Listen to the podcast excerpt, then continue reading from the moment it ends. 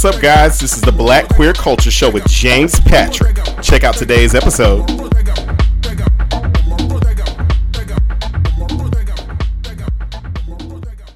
All right, guys, welcome to the Black Queer Culture Show, and I am your host, James Patrick. You guys call me J P. You can call me Jean-Paul. I am the Southern Caribbean, the Haitian persuasion. And I'm so excited to unveil the Black Queer Culture Show twenty twenty-three. We're talking about a lot of stuff. We're tackling a lot of topics, a lot of things that need to be addressed within the Black community, within the queer community, within the culture as a whole. All of those things are the floating device that, that we're in all of us in some way, shape, or form. And the form of the Black Queer Culture Show is mental health.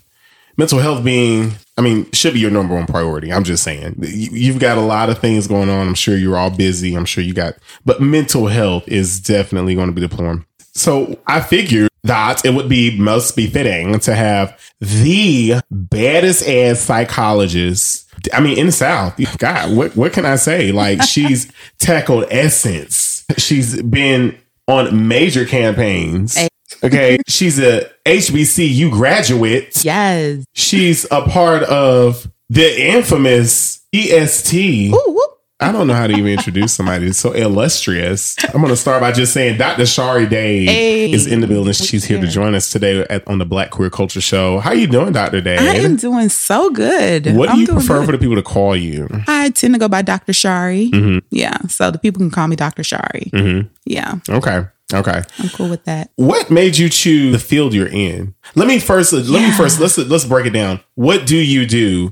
Give yes. me all the letters. All the letters. Including the dots in between those. The dots mm-hmm. in between yes. the letters. Yes. So Doctor Shari Dade or Shari Dade, comma, P H dot D. Mm-hmm. Right. So my mm-hmm. doctorate of philosophy in psychology. Okay. And I'm a licensed psychologist. So there's the P that goes behind the P H D because ah. all psychologists don't have to be licensed. Ah, really? Yeah. Mm-hmm. So a lot of psychologists that might do research or might do things like T V shows and things like that. If they don't provide okay. therapy, like if okay. they don't practice mental okay. health, they don't have to be licensed. Okay. Yeah. So you don't, you're saying there are no, there's a number of, of there's a number of revenue streams in this there's situation. There's a number of revenue streams because we are basically quote unquote experts in humans and yeah. human behavior, right? Yeah. And we happen to be in the place where humans live. Mm-hmm. So at any point in time, we can provide support, we can provide therapy, we can provide assessments, we mm-hmm. can provide consultation, we can provide search, like I just said. So we can do a lot of different things that are connected to human behavior, the analyzing of human behavior, mm-hmm. human thought, and how that impacts the way that we engage with each other mm-hmm. and the way we engage with ourselves. Mm-hmm. So. So now what put you on this road to yeah, Doctor Dade? Man, so I knew that I wanted to be a psychologist in the seventh grade. Wow. Long time ago. Because you um, knew people had problems. I did. Ooh. I knew people had problems. You were super introspective. I knew I had problems. You were getting to the left exactly. and math class had a problem too. Lots of problems. But it's so crazy because I say, even though I knew I wanted to be a psychologist in the seventh grade, it was for all the wrong reasons. Mm. I had a teacher who... made like she was talking, made an announcement in class that she needed to go to her therapist and that she was paying one hundred fifty dollars an hour to her therapist. And I was like, dang, I want to make one hundred fifty dollars an hour. Absolutely. Absolutely. one hundred percent. I'm going to do that. Yeah. But I did not know that one hundred fifty dollars does not go straight to the pocket of the therapist most often. Right. Usually that's insurance companies, we and all of those different things. Mm-hmm. So at that point, I knew I, quote unquote, wanted to be a psychologist. So I started to take like A P classes, basically. Okay. So I was in Upper Bound. Okay. So those who might upper be in Upper Bound. bound yes.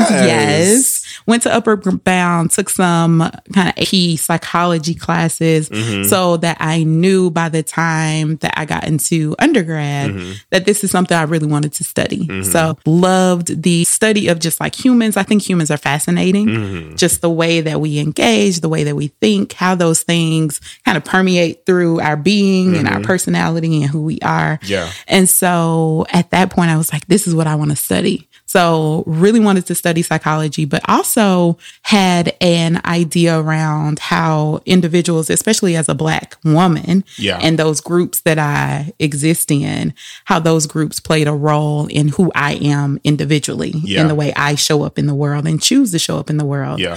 And so through that understanding, I also double majored in sociology, mm. which is the study of groups, the study of culture, and those types of things. And so that is kind of how I started this okay. journey. So I went to Grambling State University, okay, the place where everybody is somebody. Okay, uh, that H B C U you're talking about. Went there, studied, double majored in psychology and sociology. Did a couple of summer research things. Mm-hmm. Decided to go to grad school at the University of Minnesota. Stayed there for my master's degree. Stayed there for my PhD. How's Minnesota? Minnesota.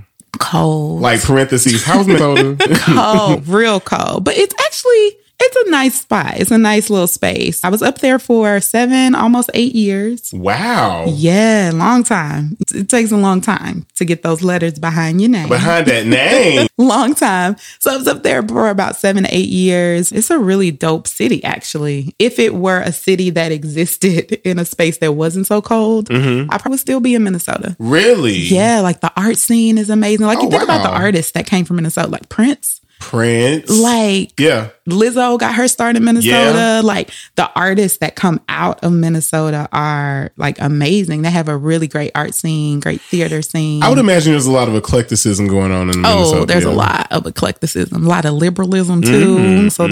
that kind of makes a lot. A lot of polygamy happening. A lot of progressive shit going on to the left. Oh, yeah. Oh, yeah. Jeff Liz with Samantha, Trish, and Becky. And Becky. Okay, and their and their and family Steven, home. And Steven. And, okay. Yeah, and all who is, all the who people. always love partners with Jason, who is married no, it's to a Samantha. Web. It's a web. It's a web. Oh, Jesus. Free love in Minnesota. Let me let me let me see what is going on in Minnesota.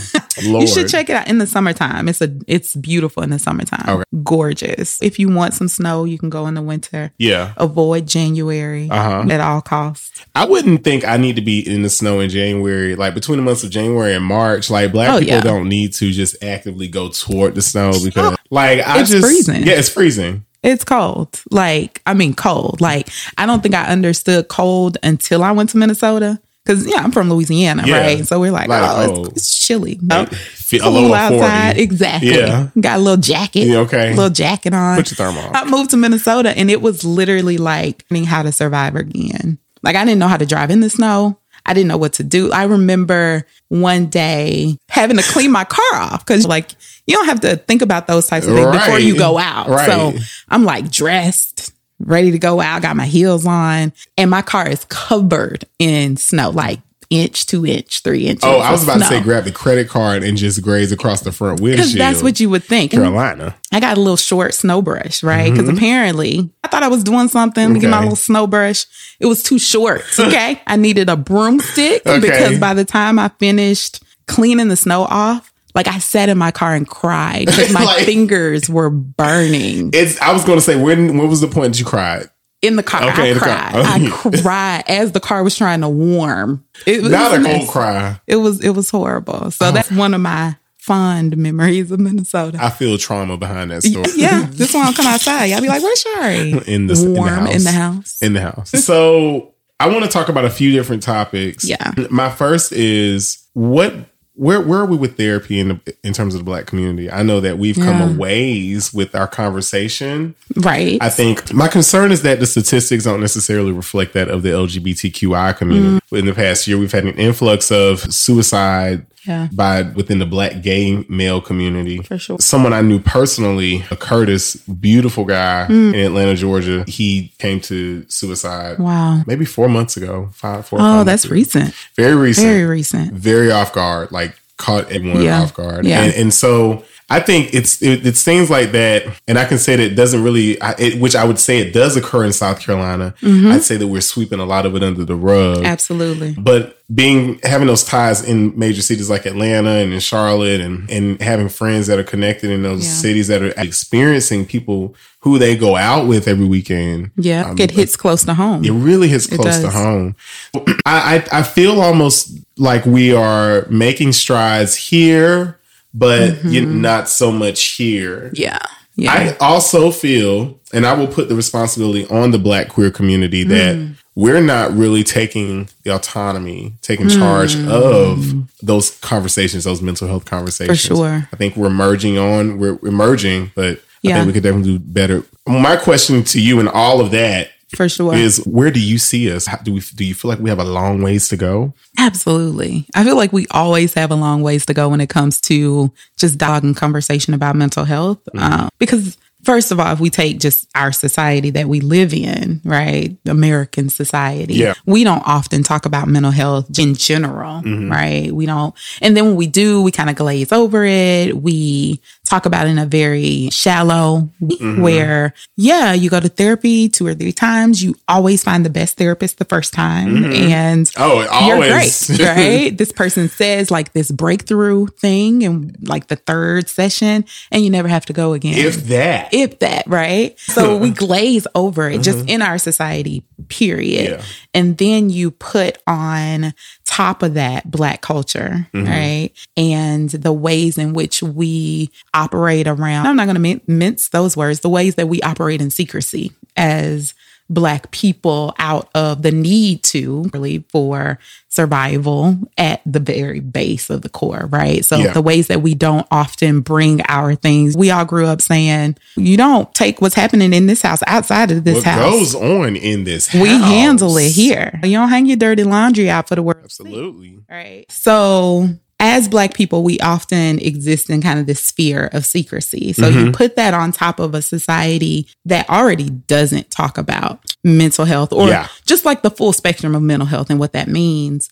And then you layer, like you said, other identities on top of that. Absolutely. You layer people who may identify as bi, gay, mm-hmm. lesbian, bisexual, mm-hmm. like all of these things. You put that on top of there. And that's even more in yeah. our community, layers of secrecy. Absolutely. Right. And so we get in, and what that often is the outcome is that we don't talk about our mental health concerns in a way that is going to be beneficial. Yeah. Right. We often hold it close to the chest. Mm-hmm. People closest to us might know. Yeah. That we struggle. Yeah. But because they also may not talk about their own struggles, they don't know what resources to talk about and things of that nature. Mm-hmm. And so it often leads us to a space where we're not just, we're just not talking about it. And when you don't talk about things, then you can't heal them. Can't I often heal say them. You are as sick as your secrets, mm-hmm. right? Mm-hmm. And so we as a people, we really have a far way to go, yeah, to where we can actually have these open conversations around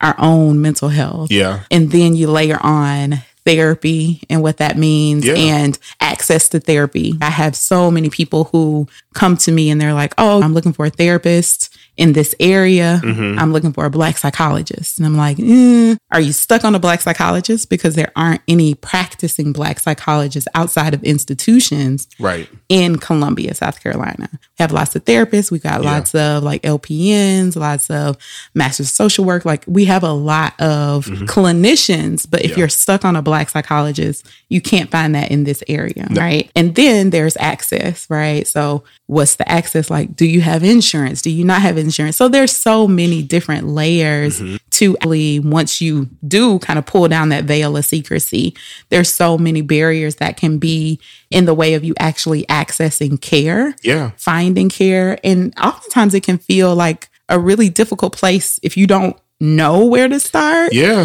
who to talk to. Overwhelming. Where, it's so overwhelming. It ensues to being frustrated. And, frustrated. Go. Um, yeah. And I tell people all the time, fire your therapist if you don't feel like it's a connection. You mm-hmm. know, try three sessions. If after that third session, you feel like you're not connecting, like you, and not just a connection, but you feel like you won't be able to be authentic and open with that person, yeah, fire them, mm-hmm. and not in a rude sense, but yeah. like have that conversation with them and say like, this doesn't seem to be working. Do you have a referral? Can mm-hmm. you transfer me somewhere? Mm-hmm. But like the knowledge to do that, mm-hmm. we often don't have, yeah, because this generation is often the first generation for Black people yeah. that has ever sought therapy. Yes. So yeah. I talked to my mom and I'm like, Mom, do you know what to do? Like after my dad died, I'm mm-hmm. like, let's do some grief therapy for mm-hmm. you. And she was like, I don't even know where to start. Like, I never thought about that. Yeah, yeah. And so we are the first generation, really, mm-hmm. to seek therapy in this way. Mm-hmm. So we don't even have people to ask. Yeah. Right? Yeah. So, yeah. Yeah. And that's uh, that's such a, a good point, because I, I've had maybe a handful. I mean, we've had a few good conversations. My mom yeah. and I, we've had a few good conversations about therapy and how that played a part in like her her earlier years. Yeah, and yeah. The pattern that I find with my elders is that they only use therapy after a tumultuous, oh, yeah. like literally, it's almost like a court order. Everything's on fire. You've got to go to this person yeah. to get diagnosed. Yes. Which was led to, which is what led to her diagnosis of, of having manic, manic depression. Okay. And yeah. so she wouldn't have even known mm-hmm. had she not gone to see a therapist. Yeah. I can say that she was an advocate for it, but I don't think it, we, I can say our generation, for us to be the first real generation, yeah. we've really kind of tackled it aggressively, maybe a little, maybe a little too aggressively. Yeah. How so? I, I, I'd say we, in, we've kind of made it a showy thing. Oh, yeah. You know what I mean, I, I, I think back to like Insecure, when Molly's sitting mm-hmm. across from her super black therapist right. with her super black jewelry right. and her super black clothing. And of course, what were we all thinking? Like, damn, I wish my therapist looked like that. Okay. Like, like, where they at? Where is she at? She's only two hundred seventy-five dollars an hour away. Yeah. yeah. But we've kind of glamorized, yeah, in a sense. And I think in a sense, we've glamorized it to bring people closer towards, towards it. it. Yeah. Which works. Right? Until, Until yeah. It works to get people in the door. Yeah. And I often say it's not enough to get people in the door, especially with therapy, because it's a process, right? And so we glamorize it to get people in the door. And we saw that with Molly. She got in the door yeah. and after a couple of sessions, she was like, This ain't this ain't what I thought it was gonna be. Right. I ain't coming here to talk about all this. I yeah. ain't coming here to like kumbaya with you. Mm-hmm. And so we glamorized it to a space where people are, are going to therapy, right? They may go one, two times. Yeah. But especially in the Black community, there is a low rate of us continuing mm-hmm. and completing therapy, mm-hmm. right? And so the first few times in therapy, you're not going to be able to fully dig in. Mm-hmm. And therapy isn't always a fully dig in, right? Yeah. Sometimes it is maintenance. Sometimes yeah. it is just a need to help with decision making, mm-hmm. or I just need to like figure this out for a second mm-hmm. and to have somebody else there. And so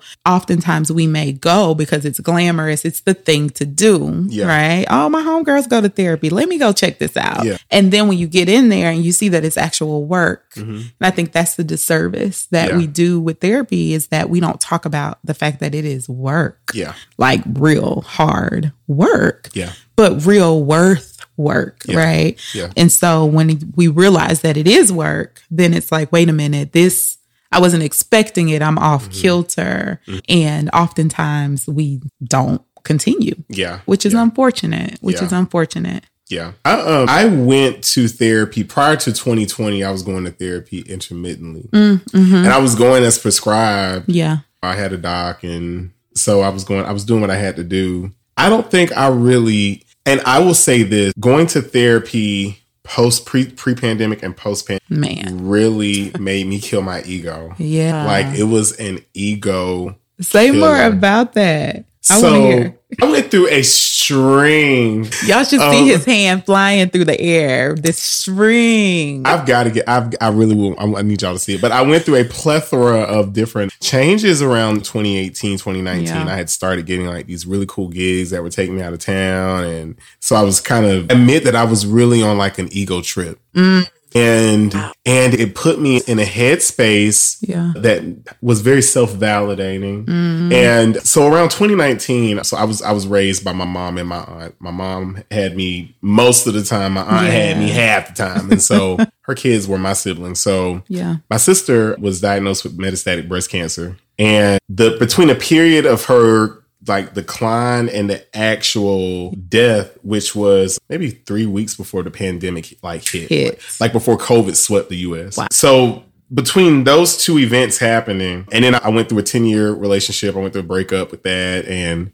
so those three major events really occurring took my ego and just, it killed it. Yeah. But I didn't realize that it was that conducive to like my long-term growth. Mm, mm-hmm. And it really made me think that a lot of us bring our egos into therapy. Absolutely. And it becomes so difficult to treat like the knowledge that we're we're supposed to be receiving in therapy, mm-hmm. because we're not taking it at the value. I don't know. I don't know where we're going wrong. Yeah. I don't know what's happening. I want to get it. And so I, I, I often tell people, like, if you're going to go to therapy, like, leave your ego at home. Yeah. Yeah. And, and I think it's a dual process, right? So you leave your ego at home and you do your best at doing that, mm-hmm. right? Because it's hard to separate who we are from our ego, mm-hmm. right? It's very hard because our ego tells us who we are yeah. oftentimes. Mm-hmm. And so being able to leave your ego kind of at the door, even if you bring it with you, yeah. leave, it, leave it in the waiting room yeah. if you can. Yeah. And being able to get into a space with a person that you feel like you feel safe enough to do mm-hmm. that with, right? And that takes time. Yeah. You won't know in the first session. You mm-hmm. won't know. Like, sometimes you'll be like, oh, I really like that. You yeah. know, I like this person. They seem cool. Mm-hmm. But it takes time to get to a space where you feel safe enough to leave your ego, because mm-hmm. your ego is your protector. Mm-hmm. It's the thing that's saying, like, you the dopest out here. Yeah. It's that thing that is telling you, you are great. We got you. Mm-hmm. Right. Mm-hmm. And so to leave that mm-hmm. outside, to leave that in the waiting room, to leave that at home, mm-hmm. it leaves you very vulnerable. Mm-hmm. And we talk about vulnerability mm-hmm. in our community. Like mm-hmm. we haven't always understood how to master that. Yeah. Because that in itself is a process of mm-hmm. like, how do I master vulnerability? And so some of it is that space of like checking your ego mm-hmm. and being like, wait a minute, is that really who I am? Right. Or is that this gig that's telling me who I am? Right. Or is that this magazine yeah. article that's telling me who yeah. I am? Like, those are the things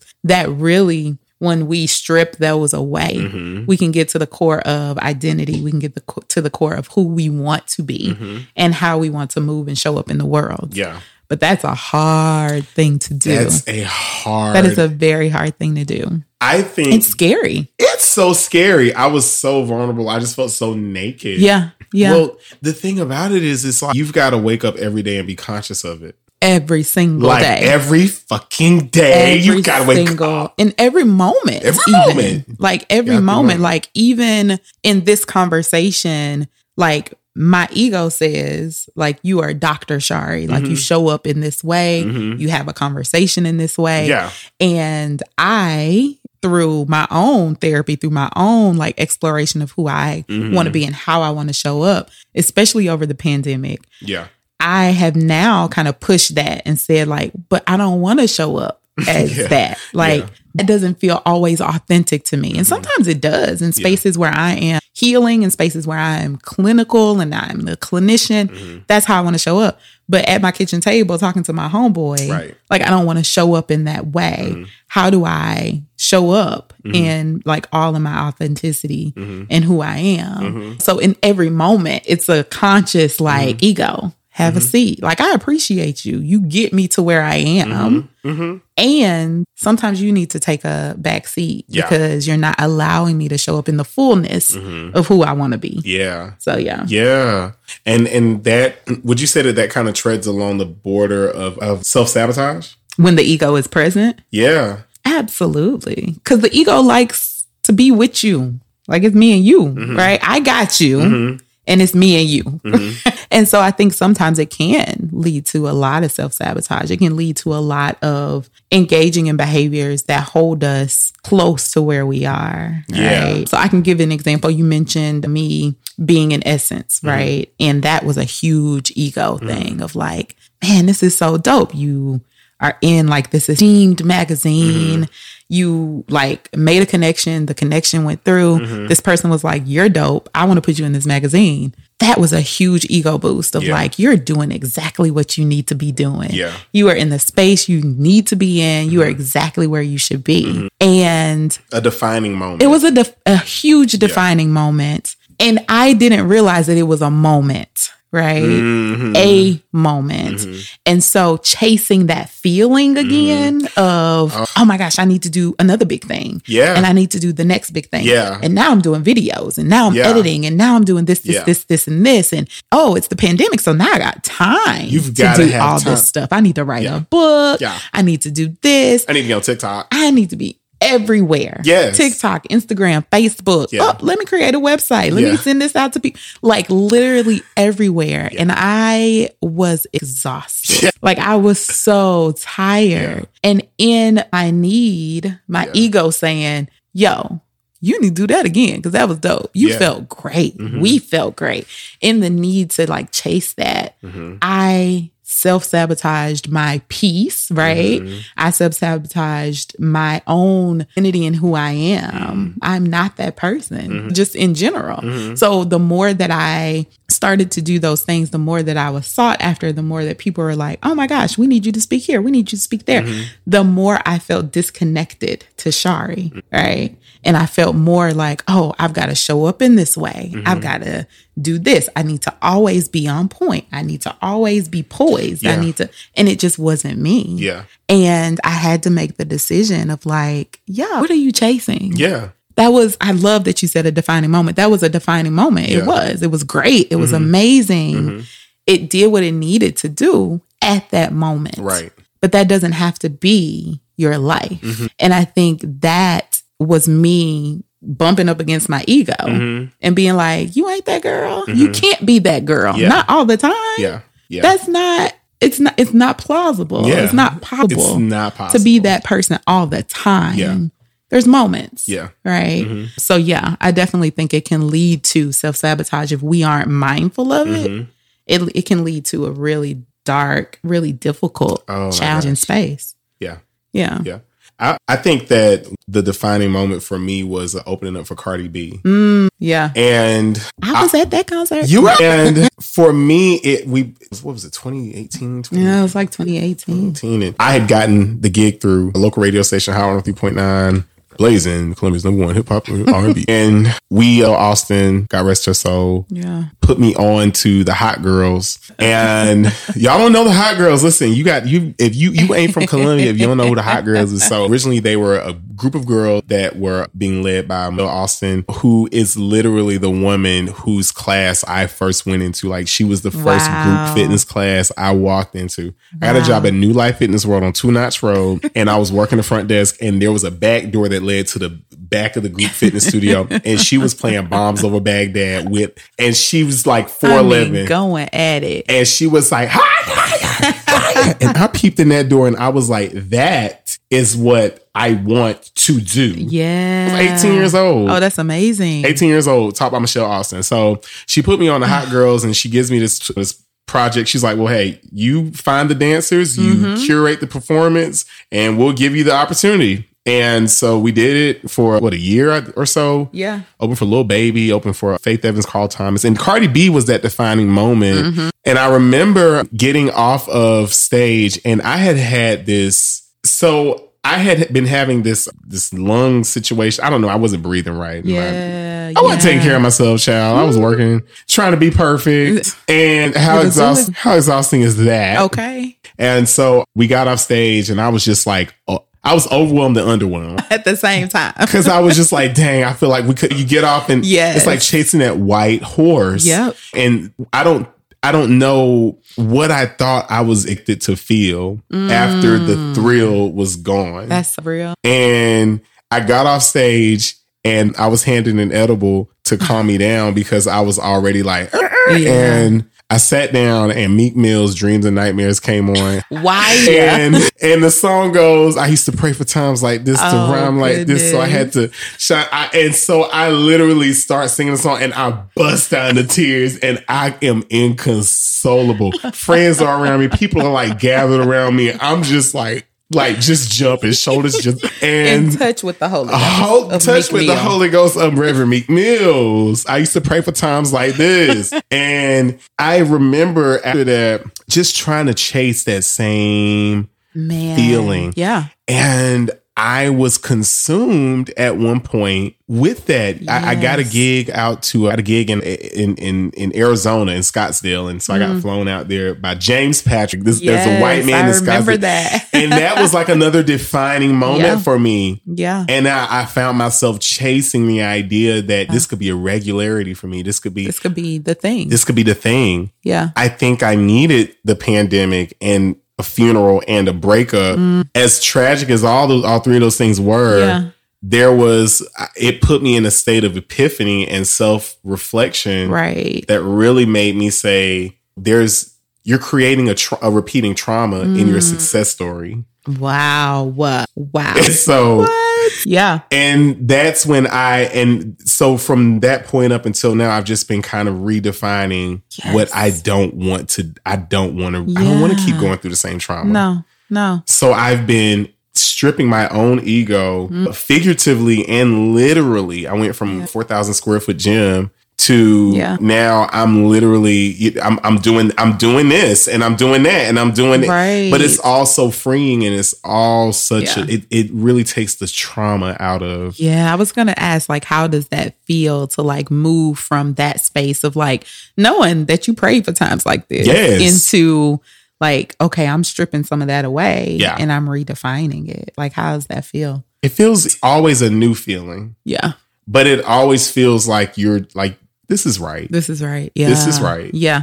It's okay. Absolutely. This is right. You're doing right. Yeah. How does your soul feel? That part. Are your chakras aligned? Right. Okay. Like, do you feel in alignment with who you are? Right. Yeah. And I think only you can answer that. Only you can answer right? that. Right. Mm-hmm. And and it may not always make sense to other people. They're like, you could be doing all this stuff. Yeah. I've had those conversations so often mm-hmm. with like really close friends. Like, Shari, you could be doing this, like mm-hmm. you could be making so much more money and you could be doing that. And I'm like, I've, I've done that. Mm-hmm. And I know what size comes with that. Yeah. Right. I know the self-sacrifice, the self-sabotage, mm-hmm. the price of connection, mm-hmm. sacrifice of relationships, like sacrifice of sleep, mm-hmm. peace, mm-hmm. alignment. Mm-hmm. I know the sacrifice that comes with that. Mm-hmm. And at times I'll dabble in it, but mm-hmm. I can't live in that space. And not saying that that's a bad space to live in. Some people absolutely can. Thrive like, absolutely thrive in it. But I also think that those people, when they are healthy, when they're yeah. thriving in that space in a healthy way,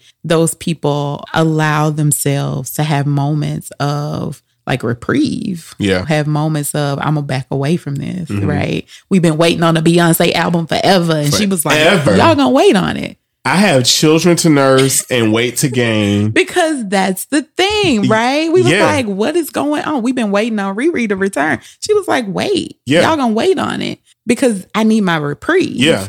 And we've heard them be very vocal. And I love that artists are coming out and being vocal about like these spaces of, I just need some time. Mm-hmm. And I, that is that space of saying, these are moments, mm-hmm. right? I create moments. I'm I'm living in moments, but that can't be the space I exist in. Right. And oftentimes the world wants you to exist in that space. Yeah, live in that space. Because it I, feels good for them too. God, it feels so, it, I think I think it's like a, Doctor April Scott brought the social media yeah. understanding of how our brains aren't even yes. translating what we're looking at on the phone. Mm-hmm. And our brains have not evolved at the same movement of technology. And it's like, it's almost like we ha- we're we're we feel obligated to try to absorb yes. as much of it as possible. Is that why, is that what's happening? Yeah. I mean, it's an addiction, right? So it becomes an addiction. Like when we see things that make us feel good, mm-hmm. good good chemicals are released. Good dopamine is released, yeah. right? If we want to get scientific about it, we we get those dopamine bursts. Yeah.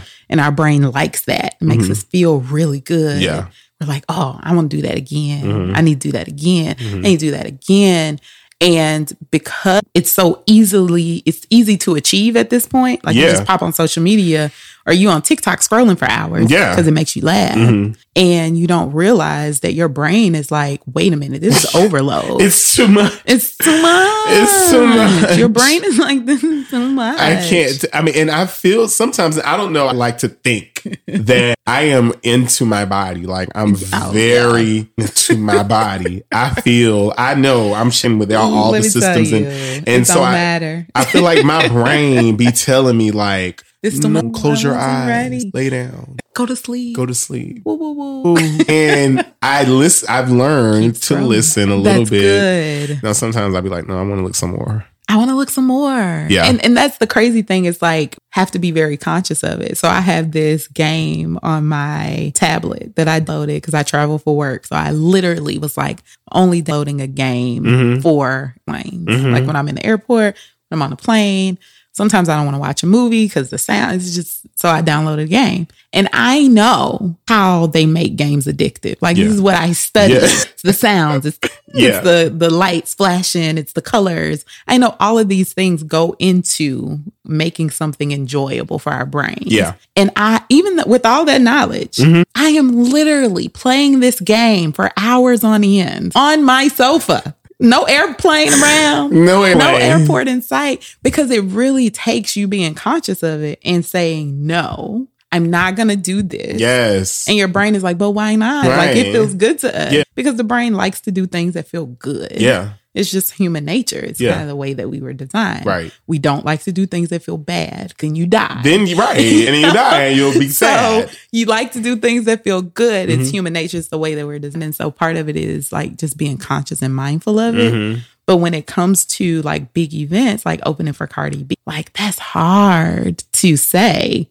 That good feeling that came along with that, yeah.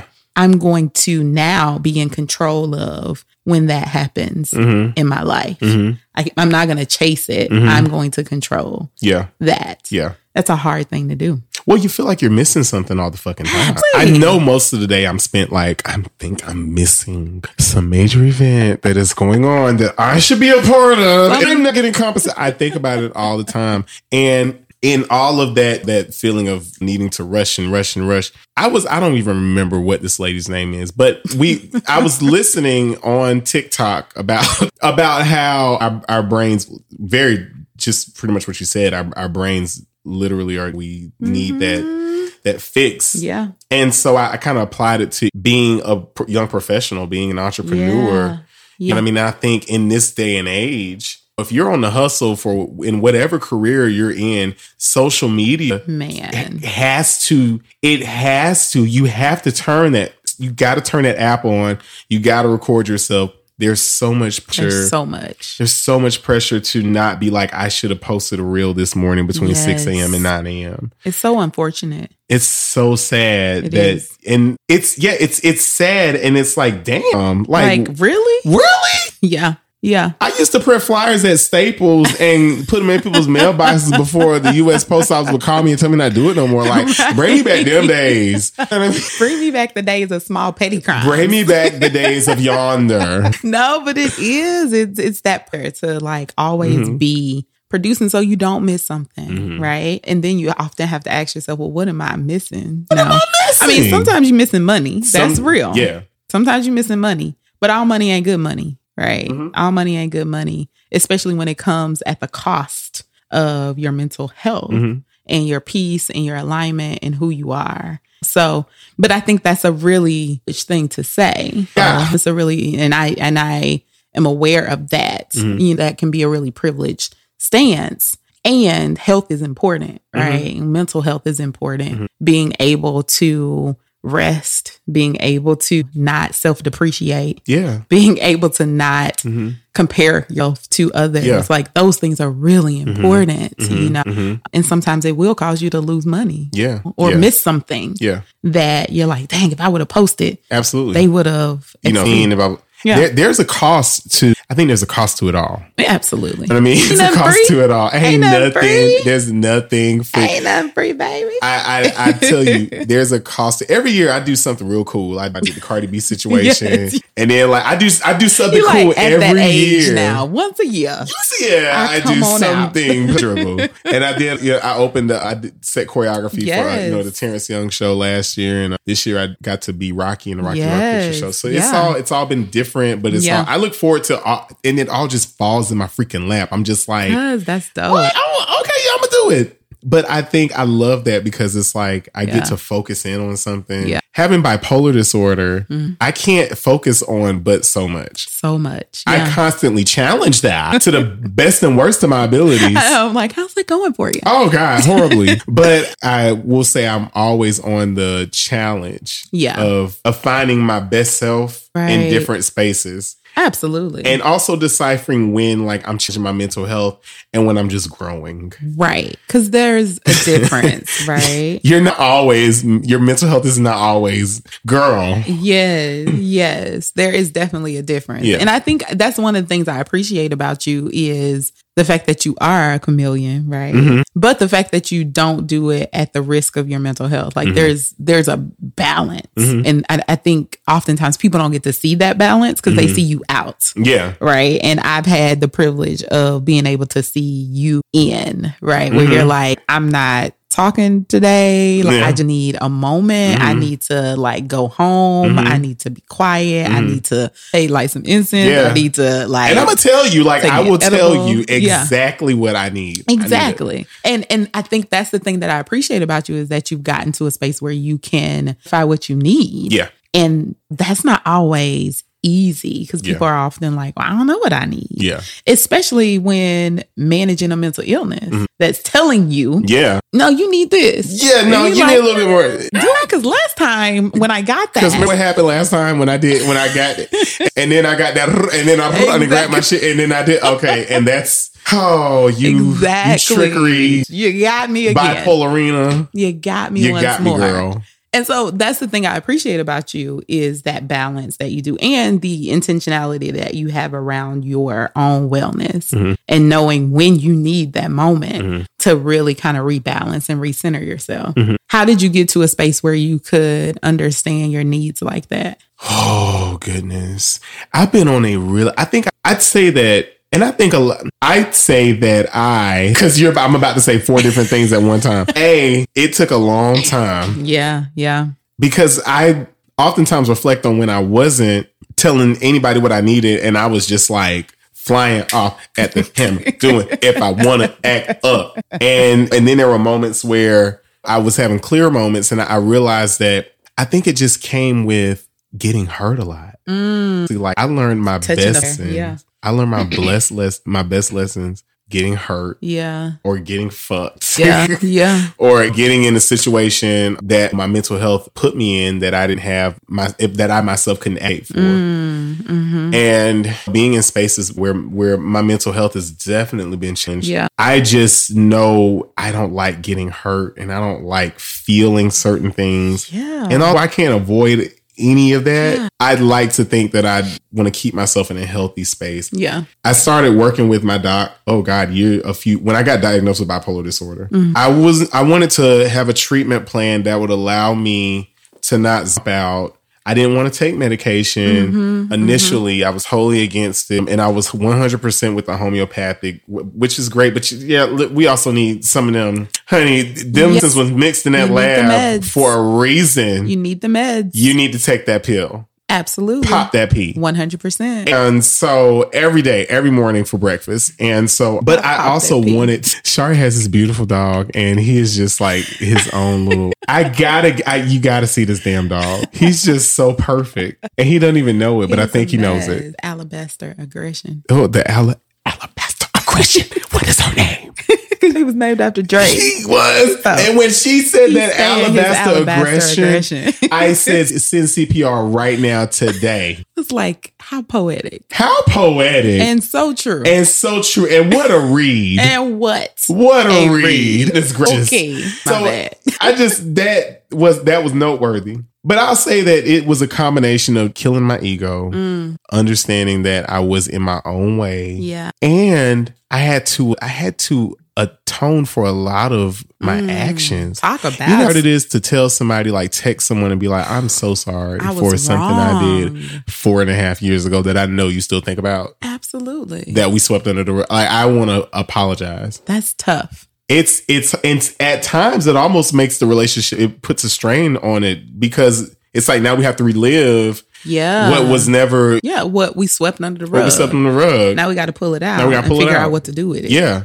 Yeah. But a lot of that, a lot of, and a lot of our issues come from childhood. Say it. I had to, my, I had, my, the, the child in me had to forgive my dad. Yeah. Yes. And that's, that's, that's, man, the forgiveness, the right? Forgiveness the forgiveness that has to occur mm-hmm. and the self-forgiveness, mm-hmm. right? And then the atonement mm-hmm. with others. That's a really, That's growth. Mm-hmm. Like yeah, that's growth. When mm-hmm. people are like, what does it mean to grow? Those are the things, like the indicators mm-hmm. that there's some growth when you realize that you need to atone to mm-hmm. people, mm-hmm. right? I need to, like, and you may not think about this anymore. And you right. may not, this may be. Or you may not have thought about it at all. At all, right? Yeah. But I need to atone for this because I know that I was wrong. I know that I did you dirty, or mm-hmm. I know that this wasn't how I needed to show up yeah. in this space with you. Mm-hmm. So, yeah, it's a hard thing. It's yeah. a hard thing. Yeah. But I think that that is, that does lead to the path of understanding like our own personal needs mm-hmm. and how we can ask for those, mm-hmm. even when we often kind of quiet them. Yeah. Right? Like, I don't need to ask for that. We don't need nobody. I don't need nobody. I don't need nothing. Yeah. Like, I'm out here. Look at that. Look at that ego. That just ego talking. Saying, it's just me and it's you. It's me, me, myself, it's and I. And no. And no. No. Because no. it takes us to this space where it is really you. It's going to be you. It's really yourself you. and you. Yeah. Right? You're going to be by yourself. By yourself. By yourself with your, you and all your thoughts. With yourself, by yourself. Yeah. So, yeah. How do you, my last question to you is, how do you, uh, how do you think dating and Oof, mental health has, this may take us another hour and a half. Another episode. Oh man, it's rough in these streets. It's it is nasty and ghetto. Perverse. And it's perverse and it's uncircumcised and it's not cleaned. And I don't want no parts of it. I don't want to touch it. And it's a little musky. Not musky. Mu- not with musty. The, with musky. The K. With the K. With the K. Musky. That means you stink. Yeah. Like from the inside. From the from your deep inside. From the deep the way downs. What are we doing that could make us, uh, that could put us, I I think that, do you, are you opposed to going to therapy for a date? For a date? Like as a date. Which date? One, two, three, four, five, six, seven, eight. Like I'm thinking like seven, eight. Is that a little bit too weird? I've never thought of that. What? Hold up. You never thought about that? As a date? Yes. So, I mean, I'm thinking about it now at this point, and I don't know if it's, I don't know if it's necessarily weird, but I have questions like, yeah, you're inviting me into your therapy session. Yeah. Why? Like, it's like coming into a room where everybody knows way like, more than you do. What have y'all been talking about? Okay. And what what have y'all been talking about? Yeah.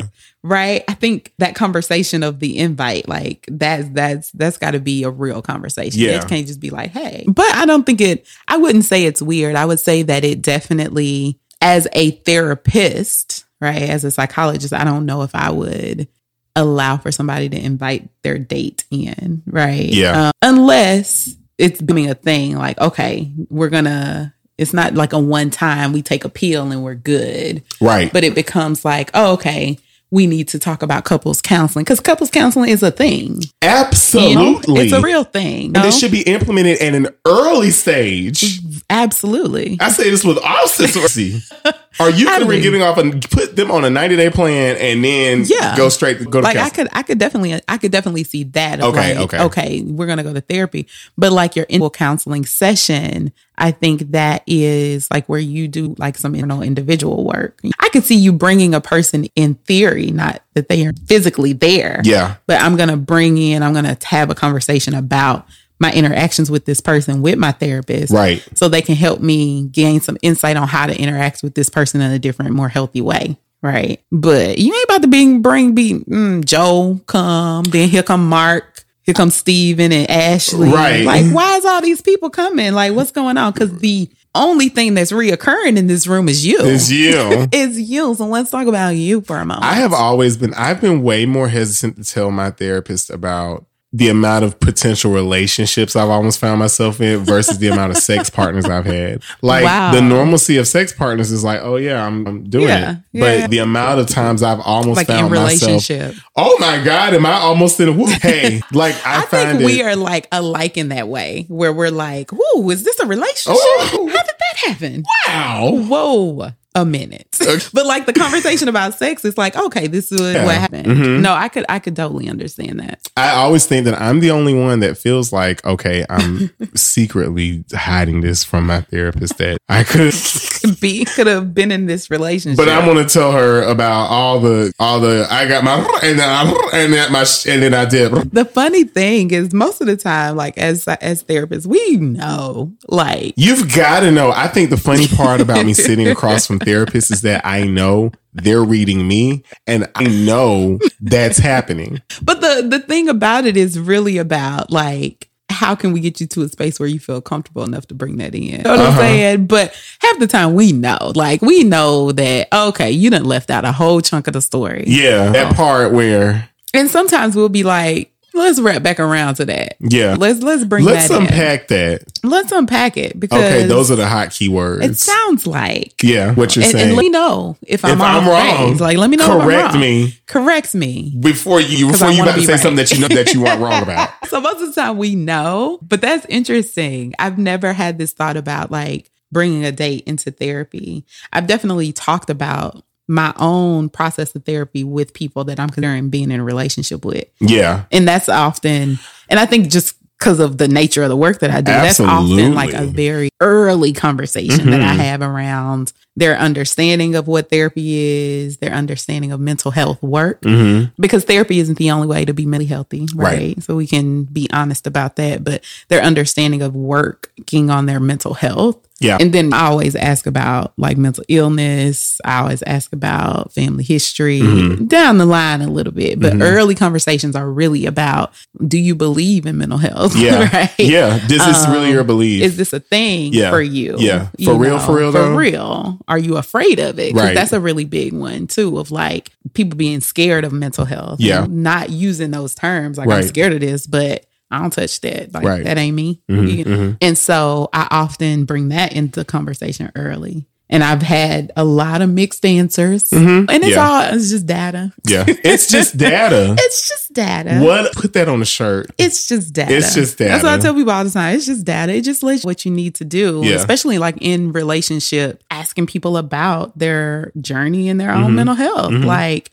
how do you stay mentally healthy? Like yeah. we ask people all the time, like, how do you stay fit? Yeah. Physically fit, you yeah. work out, you go to the gym, what mm-hmm. you be eating. Mm-hmm. Like, we have these conversations. We don't ask people how they stay mentally healthy. Right. Like, what do you do right. when you're sad? Right. What do you do when you overwhelmed? And it cannot be go lay down. Right. What do you do when you happy? And it can't be just have more sex. Right, you know right. How do you manage, man, your mental health? Mm-hmm. Do you have something? Are you open to, like, and if you don't, are you open mm-hmm. to having something? Mm-hmm. And how are you going to find that? Because right. you can't find it through me. Right. But are you going to find it? Because I will not be used as a vessel. Absolutely not. Been there, done that.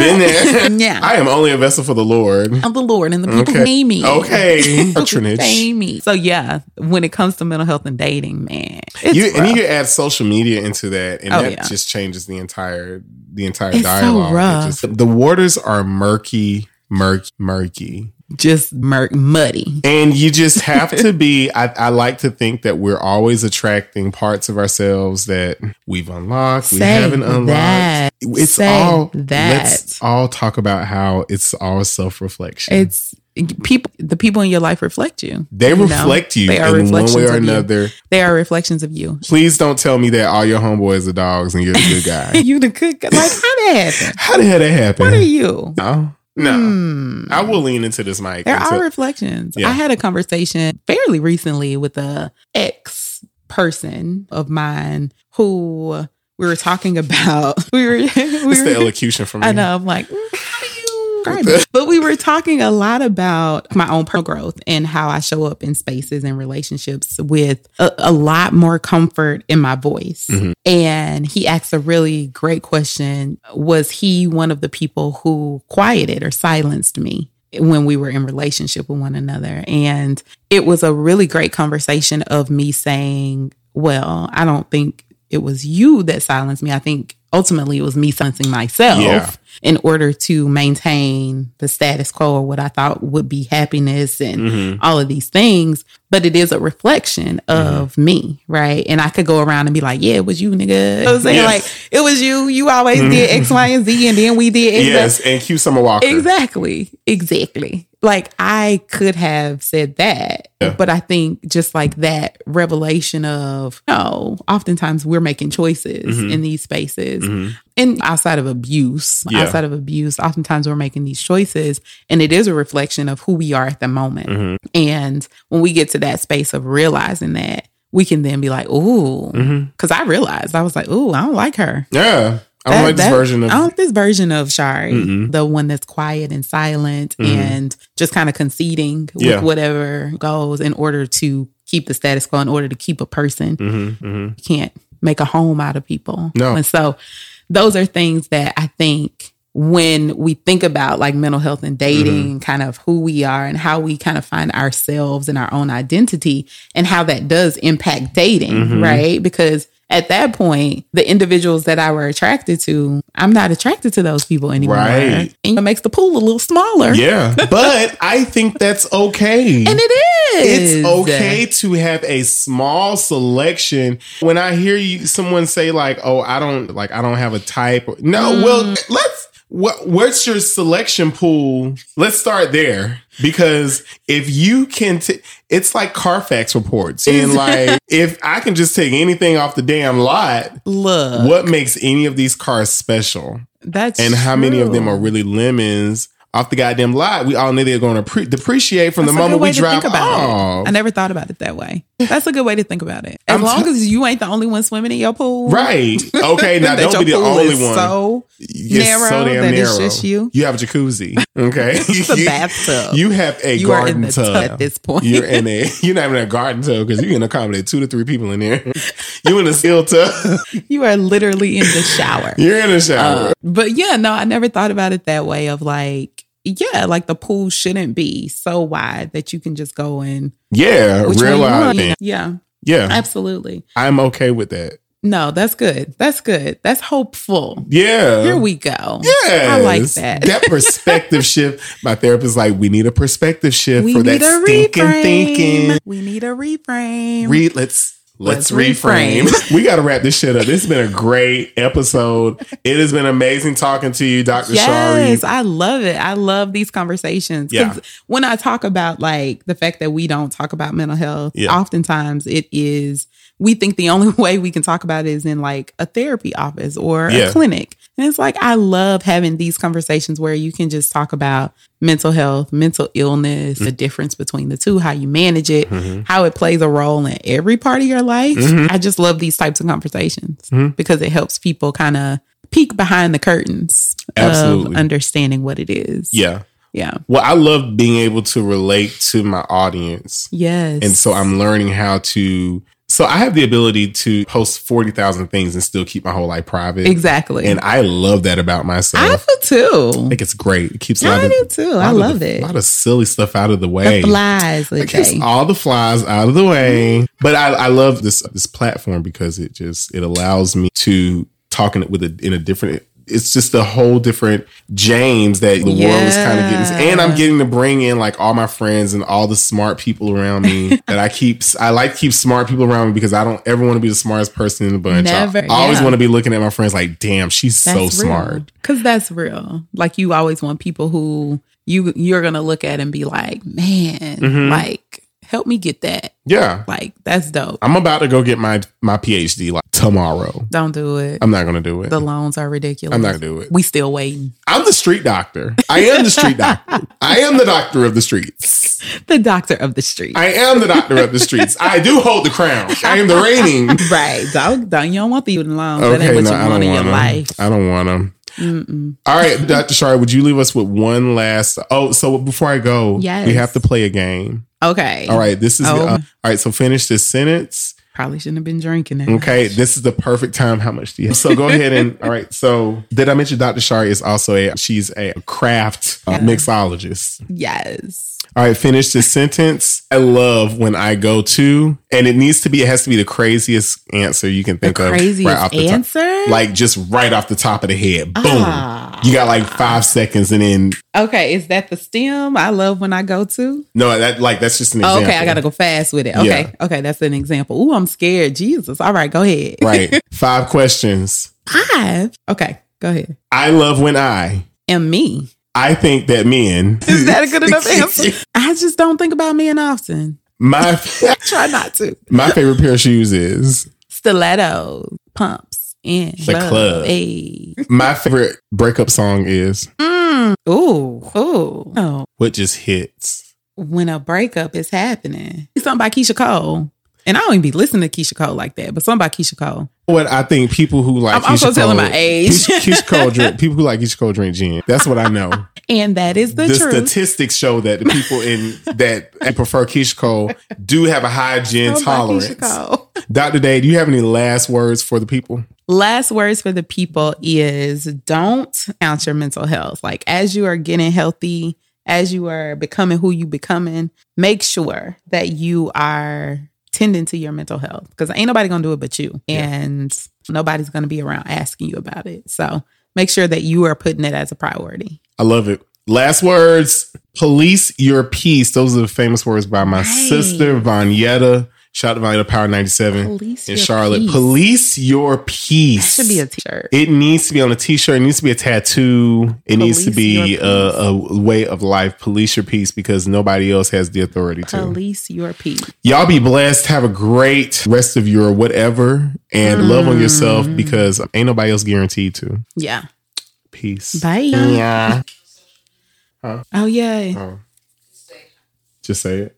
You guys can find us on, you guys can find us on, on no, no, because I actually, what's your social media? Oh, that's the question. You guys just gonna put it like that. I didn't know. Cause okay. Hilarious. Ask it again. What's look, your, what's, I gotta look it up. All right, Doctor Shari, tell the people what your social media is. Yes. So the people can always find all things Doctor Shari at w w w dot dr shari nicole dot com. They can also find me on Instagram at Everything Psychology and Facebook as well as Everything Psychology. So these are the places where I am. Hit me up. And you guys can find me, of course, at w w w dot Do, do people still say www that? All right, just find me at James Patrick. I said it. I said it. Because I, I think over thirty-five, I still use my World Wide Web. World Wide okay. Web. World Wide Web. Dot dot James Patrick. Dot guru. What is this dot go? dot com. The whole thing. Find me on Instagram, J P Fitness Guru. Thank you for listening to The Black Queer Culture Show with James Patrick.